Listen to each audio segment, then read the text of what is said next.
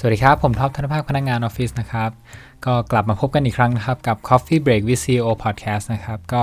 EP นี้ครับ เป็น EP ที่ 15 แล้วก็เรามีแขกรับเชิญครับผมก็คือพี่แป้งอาคิราครับผมจากผู้ที่นำแพลตฟอร์ม Locall จากกรุงเทพมาวางไว้ในเชียงใหม่ เป็นแพลตฟอร์มที่ช่วยให้ผู้ประกอบการร้านอาหารครับ สามารถมีรายได้ในช่วงโควิดก็เรียกได้ว่าเป็นโควิดฮีโร่กันเลยทีเดียวครับผมครับขอพี่แป้งแนะนำตัวเองคร่าวๆก่อนนะครับค่ะ สวัสดีค่ะ ชื่อแป้งอาชิราสิริวัฒนานุกุลนะคะ จบสถาปัตยกรรมศาสตร์ ซึ่งตอนนี้ก็ทำโลคอเชียงใหม่อยู่ค่ะ การที่ทำสถาปัตย์แล้วเราได้ลงพื้นที่ชุมชนเยอะๆ เราก็จะมองว่า เราจะมีความผูกพันกับชุมชนแล้วก็เข้าใจว่า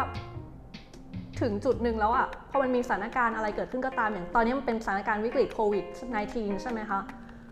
เราก็จะรู้สึกว่าเออเราอยากทำอะไรให้ชุมชน หรือว่าผู้คนเขาสามารถอยู่ต่อไปได้ ถ้าอธิบายโลคอง่ายๆอะค่ะ ก็จะมองว่าโลคอเป็น delivery platform เป็น marketplace ที่เอาของในชุมชนมาขายออนไลน์ให้ โดยที่เป็นการรวม 3 stakeholder เข้าด้วยกันค่ะ ก็คือ 1. ร้านค้าที่ประสบวิกฤตปัญหาในการค้าขาย ที่ตอนนี้ไม่มีคนออกมาหน้าร้านเลยเนาะ โดยเฉพาะในย่านท่องเที่ยวเองที่เราทำที่ล่ามช้าง อย่างที่ 2 ก็คือคนที่ถูกเลิกจ้างตกงานไม่มีรายได้ และอย่างที่ 3 ที่เป็น key สำคัญในการเอาสิ่งเหล่านี้ค่ะมาขายออนไลน์ก็คือกลุ่มธุรกิจสร้างสรรค์ อย่างที่เราใช้ก็คือเป็นโฮสเทลที่เขาสามารถเอ่อทำ marketing ได้เขียนคอนเทนต์ได้เอาของมาขายออนไลน์ได้เนาะค่ะแล้วก็รวม 3 คนเนี้ยเข้าด้วยกัน เพื่อเอาของในชุมชนมาขาย ซึ่งตัว Locall ค่ะ มันตอนนี้ณเวลานี้นะคะเป็น Line Official ก็คือเวลาจะสั่งอาหาร ลูกค้าจะเห็นแพลตฟอร์มแรกที่เขาต้อนรับลูกค้าก่อนคือทาง Facebook หลังจากนั้นถ้าลูกค้าต้องการสั่งอาหารก็จะ add Line Official เข้าไป แล้วก็สั่งอาหารในกดดูเมนูในนั้นได้ค่ะ แล้วในตัวของ Locall เนี่ยครับผมอยากรู้ว่าเอิ่มโมเดลการสร้างรายได้ของมันเนี่ยครับมันเป็นยังไงครับผมโมเดลการสร้างรายได้ ถ้าจะอธิบายอย่างง่าย และเข้าใจเร็วที่สุดก็คือมันคือ Food Delivery Platform แต่ในความเป็นจริงแล้ว เรามองไปไกลกว่านั้น เรามองว่ามันเป็นเครื่องมือมากกว่าเป็น Food Delivery คือเรามองว่ามันเป็น Marketplace เป็นเครื่องมือที่รวมชุมชนเข้าด้วยกัน โดยที่รายได้ก็จะมาจากเเราบวกเปอร์เซ็นต์เพิ่ม 15%จากราคาอาหาร แต่ว่าตัวพ่อค้าแม่ขายอะค่ะเขาก็จะได้เงินเต็มจำนวนโดยไม่โดนหักเปอร์เซ็นต์ใดๆ ราะฉะนั้นการปรับตัวของเหมือนกับเราเป็นตัวกลางที่ช่วยให้เขาปรับตัวได้ง่ายขึ้นโอเคครับ ก็คือเหมือนตัวนี้มันเป็นแพลตฟอร์มที่จะ friendly กับในส่วนของพ่อค้าแม่ขายที่เขาตามโลกดิจิตอลไม่ทันมากกว่าที่จะแข่งขันในโลกดิจิตอลไม่ได้ก็ยังขายเหมือนเดิม ขายเท่าเดิม ราคาเดิม ไม่ต้องติดต่อกับลูกค้า เราแค่โทรไปสั่งหรือว่าเดินไปสั่งเขาเหมือนเหมือนปกติอะค่ะครับผมแล้วตอนนี้ทีม Locall เชียงใหม่เนี่ยครับมีกี่คนครับแล้วมี partner เป็นใครอะไรบ้าง ที่ผ่านมามีอาสาเข้าและออกอยู่เรื่อยๆนะคะ ถ้าโดยเฉลี่ยก็จะทำงานรวมๆกันในช่วงเวลาหนึ่งประมาณ 3 คน partner ส่วนใหญ่ที่ต้องใช้บ่อยที่สุดก็คือช่างภาพค่ะ เพราะอย่างที่บอกว่ามันเป็นงานที่แบบต้อง marketing ร้านอาหารแล้วก็ตัวอาหารเอง ครับแล้วที่เนี่ยครับด้วยความที่ว่า Locall มันเป็นเป็นแพลตฟอร์ม food delivery นะครับที่มันต้องทำงานกับคนที่ เขาไม่ทันในโลกของดิจิตอลผมอยากรู้ว่าความท้าทายในการทำ Locall เนี่ยครับมันอยู่ตรงไหน ด้วยความที่พอเราทำงานกับคนพื้นถิ่นมาก ๆ ค่ะ การที่จะอธิบายในสิ่งที่เขาไม่เคยสัมผัสมาก่อน มันค่อนข้างจะใช้เวลาและซับซ้อนแต่การที่เราจะต้องเพิ่มร้านค้าหรือสร้างแพลตฟอร์มนี้ขึ้นมาค่ะมันต้องการความเร็ว เพราะฉะนั้นช่วงแรกเราจะเริ่มสื่อสารแบบอย่างง่าย ๆ ป้าคะเดี๋ยวหนูเอาไปขายออนไลน์ให้นะ แค่นี้ หลังจากนั้นค่อยๆแอดออนข้อมูลเพิ่มขึ้นไป ว่าอ๋อป้าคะขายออนไลน์มันต้องถ่ายรูปนะคะ มันต้องมีเซตราคามีอะไรอย่างเงี้ยจัดเซตขายไหมก็ค่อยๆแอดข้อมูลการตลาดหรืออะไรเข้าไป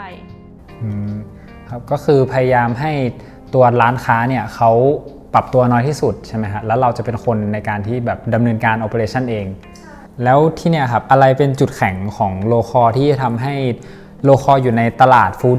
delivery ต่อไปครับ เพราะว่าตอนเนี้ยมันก็มีแบบเป็นเจ้าใหญ่แล้วมันก็ค่อนข้างดุเดือดอะก็มีเจ้าเขียวเจ้าชมพูเจ้าเขียวอ่อนครับผมอะไรเป็นจุดแข็งที่แบบสามารถสู้กับเจ้าใหญ่ได้ จริง ๆ อย่างที่บอกตั้งแต่ตั้งแต่แรกว่าเราไม่ได้มองว่าตัวเราเป็น food delivery เรามองว่าเราเป็นเครื่องมือในการรวมชุมชนเขาด้วยกันนะคะ เราก็เลยคิดว่าเราไม่จำเป็นต้องไปแข่งกับเขาเพราะว่าเอ่อ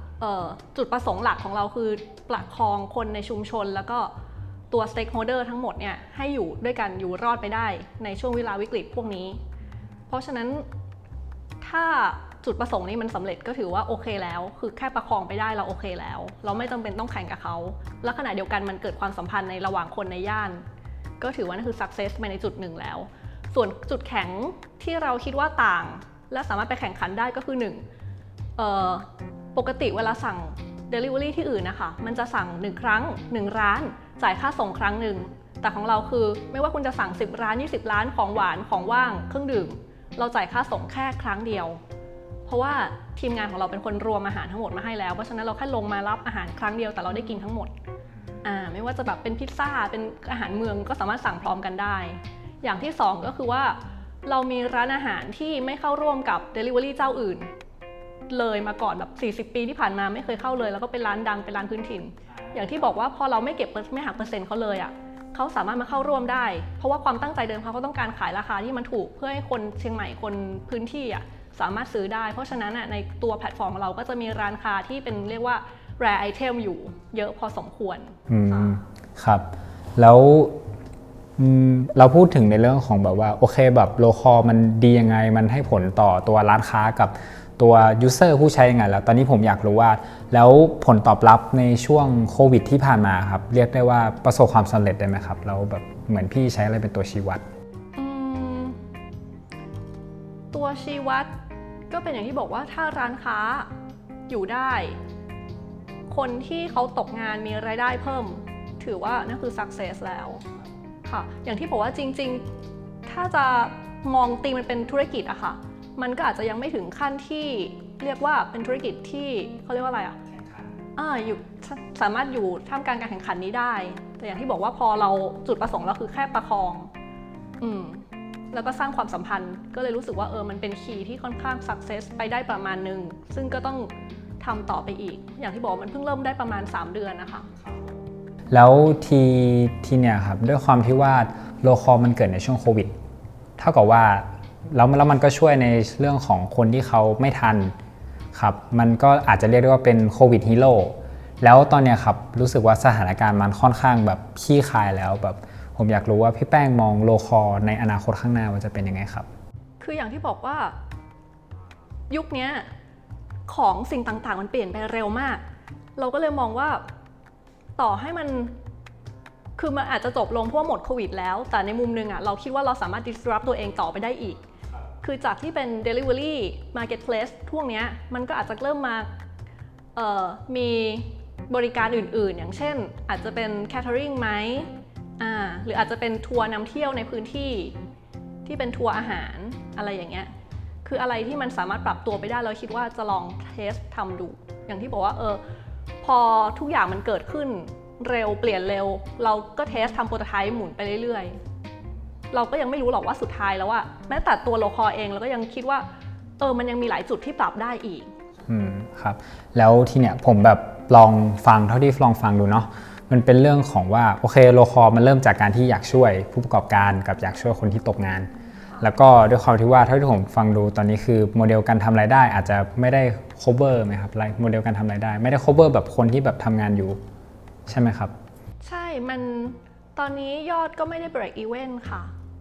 แต่ก็อย่างที่บอกว่าเราก็ตั้งใจทำไปเรื่อยๆ อย่างการที่จะ build business อันหนึ่งให้มันติดขึ้นมา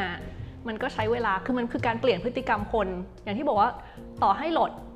เจ้าแอปพลิเคชันเจ้าใหญ่ ๆ เนาะเขาก็ยังขาดทุนอยู่เอ่อเขาทำสิ่งนั้นเพื่อเปลี่ยนพฤติกรรมคนให้ใช้ให้ติด เหมือนแบบอาลีบาบากว่าจะคนจะมาใช้อย่างนี้ก็ใช้เวลาพอสมควรอืม งั้นตัวที่แบบว่าผลักดันให้พี่แป้งมาทำครับเหมือนแบบที่มาจริงๆเลยที่แบบว่าทำตัวโลคอตรงเนี้ยครับมันคืออะไรขอแบบพี่พี่แป้งลองเล่าแบบ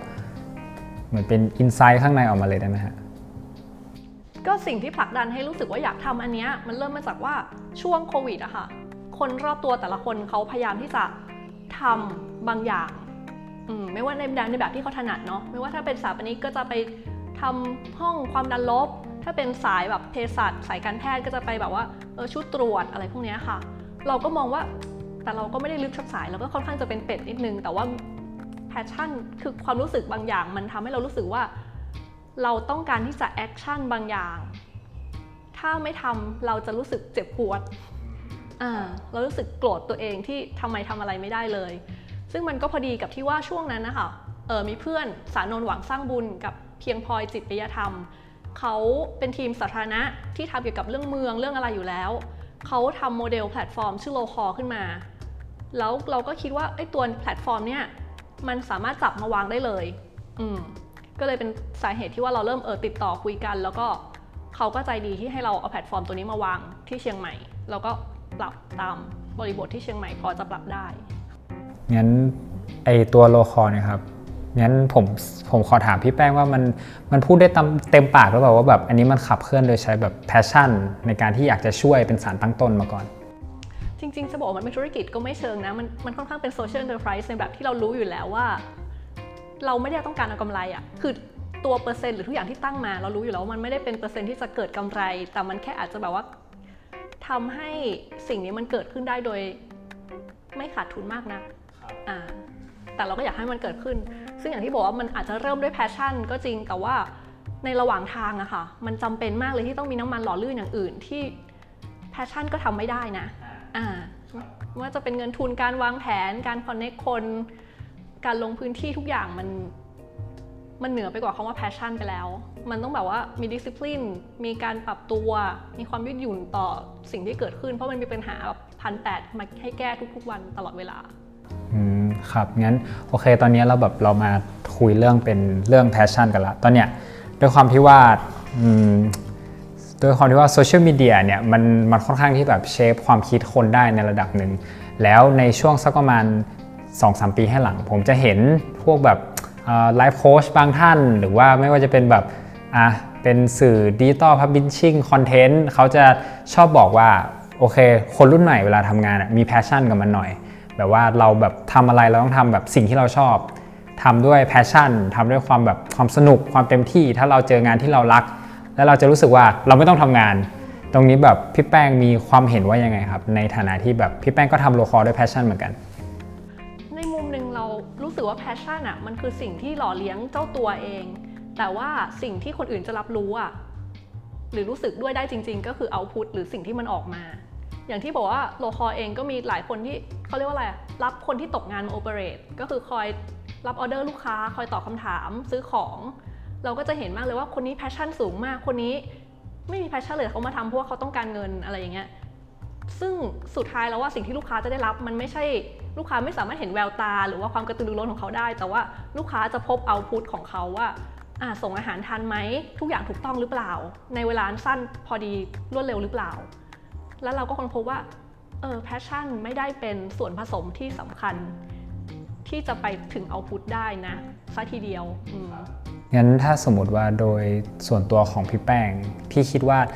อ่าถ้าแพชชั่นไม่ได้เป็นตัวที่แบบส่งไปให้เกิดเอาพุทซะทีเดียว แล้วพี่แป้งคิดว่าอะไรเป็นสิ่งสำคัญ เราคิดว่าความรู้แล้วก็การ execute อืมก็คือถ้าเขารู้ว่าต้องทำอะไรแบบไหน เขาก็แค่ทำไปตามนั้น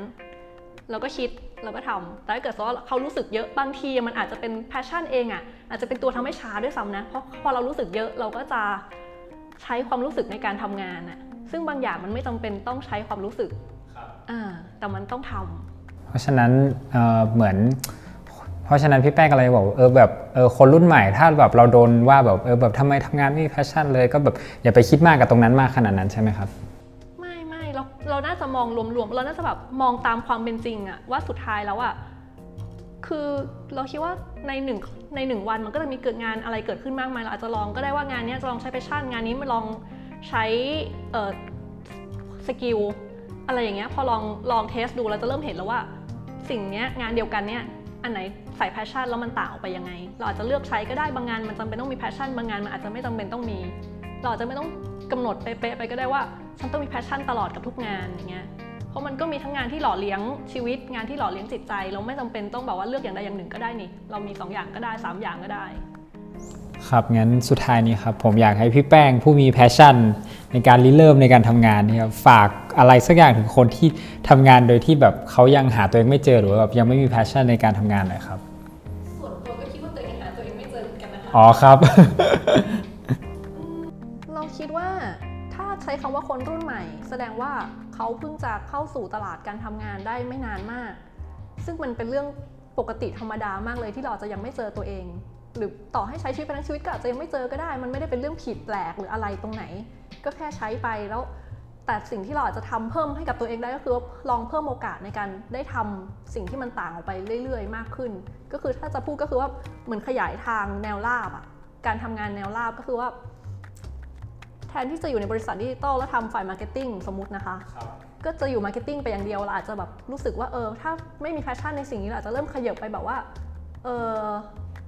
เป็นครีเอทีฟหรือไปเป็นฝ่ายอื่นๆ เอาอะไรก็ได้มาผสมไปเรื่อยๆสมมติว่าชอบ BNK ก็อาจจะ mix เข้ากับ marketing กับ BNK หรือว่า ถ้าชอบอาหารอะไรอย่างเงี้ย คือเหมือนอย่างที่คุณท็อปทำอยู่อะค่ะ ที่คิดว่าจริง ๆ อาจจะเป็นคนชอบสื่อชอบการทำสื่ออย่างเงี้ยคือแทนที่จะเป็น marketing เฉยๆ คิดเรื่องไอเดียการตลาดก็อาจจะแบบเอาสื่อกับ marketing มารวมกันแล้วสร้างสื่อขึ้นมาเอง อันนี้ก็เป็นหนึ่งในตัวอย่างที่ดีที่เราอาจจะลองทดสอบว่าเออมีอะไรแนวราบใน skill ที่เราจะค้นหาไปได้อีกวันหนึ่งเราอาจจะเจอสิ่งที่เราสนุกกับมันขึ้นมาก็ได้ แต่ระหว่างเนี้ยที่เราก็ยังมีชีวิตอยู่อะค่ะก็มันเป็นเรื่องธรรมชาติมากเลยนะที่จะเจอหรือไม่เจอ หรือบางทีแม้แต่เจอไปแล้วทำไปสักพักหนึ่งอาจจะเบื่อมันก็ได้อะไรเงี้ยมนุษย์มันคือความเปลี่ยนแปลงอะ การที่จะรู้สึกชอบไม่ชอบมันก็เป็นเรื่องธรรมชาติมากๆ ไม่ได้ผิดอะไรเลย ครับแล้วเมื่อกี้เหมือนพี่แป้งบอกว่าโอเค ถ้าสมมติว่าแบบว่าเราต้องขยายเหมือนแบบแบบเปิดความรู้แนวกว้างลองไปทำอย่างอื่นบ้าง แล้วสำหรับคนที่อยากอยากจะขอพูดอะไรสักหน่อยกับคนที่เขาเหมือนประมาณว่าโอเคเขามีไอเดียเขาอยากที่จะทำเขาอยากที่จะลอง แต่ว่าแบบยังไม่กล้าที่จะทำมันออกมาครับมีแบบว่าแนะนำเขาหน่อยได้ไหมครับ ว่าเราควรจะทำอะไรกันควรจะเริ่มยังไงดี อะไรนะ theory of change ก็คือเราจะเขียน dot a คือจุด a กับจุด b อะจากจุดหนึ่งไปหาจุดหนึ่งอะสมมติว่าตอนนี้เราก็พูดถึงเขียนถึงสิ่งที่เราเป็นอยู่ในปัจจุบันไปถึงสิ่งที่เขาอยากจะทำแล้วระหว่างทางอะค่ะให้เขียนมาว่า เราจะจากจุด A ไปจะไปจุด B อะเราต้องทำอะไรบ้าง โดยที่ไอ้ทำอะไรบ้างเนี่ยมันอาจจะมีทั้งสิ่งที่เริ่มได้ง่ายๆ กับเริ่มได้ยากๆ อย่าง Locall เองอะค่ะ จริง ๆ ส่วนใหญ่ Food Delivery ทุกคนจะเข้าใจว่ามันเป็นแอปพลิเคชันใช่ไหมต้องใช้เวลาในการเขียน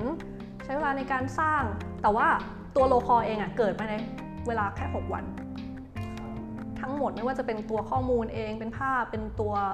แพลตฟอร์มที่เอาไว้ติดต่อกับลูกค้า แล้วก็ใช้วิธีการ create สมัคร Line add Line Official ซึ่งมันก็สมัครได้แค่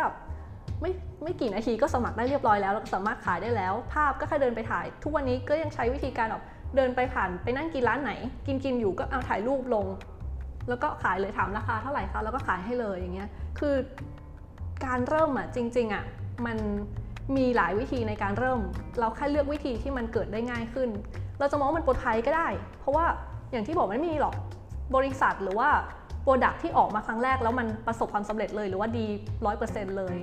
เราแค่อย่าไปยึดติดกับความ perfectionist มากจนแบบไม่กล้าเริ่มอะไร เริ่มไปก่อน เพราะว่ายังไงสุดท้ายมันไม่ perfect แล้วเราต้องเปลี่ยนอยู่แล้วงั้นพื้นที่ตรงนี้ครับผมอนุญาตให้ tie-in Locall เชียงใหม่นะครับ อยากจะฝากอะไรให้กับคุณผู้ฟังบ้างไหมครับ ก็ถ้าใครฟังแล้วรู้สึกสนใจ อยากรู้ว่า Locall คืออะไรหน้าตาเป็นยังไงก็ไปที่ Facebook นะคะ l o c a l เชียงใหม่ Locall เหมือน local ที่เป็นพื้นถิ่นนะคะ แต่ว่าเพิ่ม l มาหนึ่งตัวเชียงใหม่ ไปที่ Facebook นะคะแล้วใน Facebook เองก็ จะมีเรื่องราวเกี่ยวกับคุณคุณป้าคุณยายร้านค้าต่างๆ อาหารที่เราขาย แล้วก็ถ้าต้องการจะสั่งอาหารก็ add Line at local เชียงใหม่ค่ะ มีแอดด้วยนะคะ ส่วนใครที่สนใจอยากมาเป็นส่วนหนึ่งของทีมงานเรานะคะ ก็สามารถติดต่อมาได้ทาง Facebook ได้เลยค่ะ มีความถนัดด้านไหนแล้วก็ยินดีสนใจมาร่วมงานกันได้ค่ะ ครับ โอเคครับ งั้นก็ตัว Coffee Break with CEO ตัว EP นี้ครับ ก็อาจจะฝากไว้เท่านี้ก็ขอบคุณพี่แป้งมากครับ ขอบคุณครับ สวัสดีครับ ขอบคุณค่ะ สวัสดีค่ะ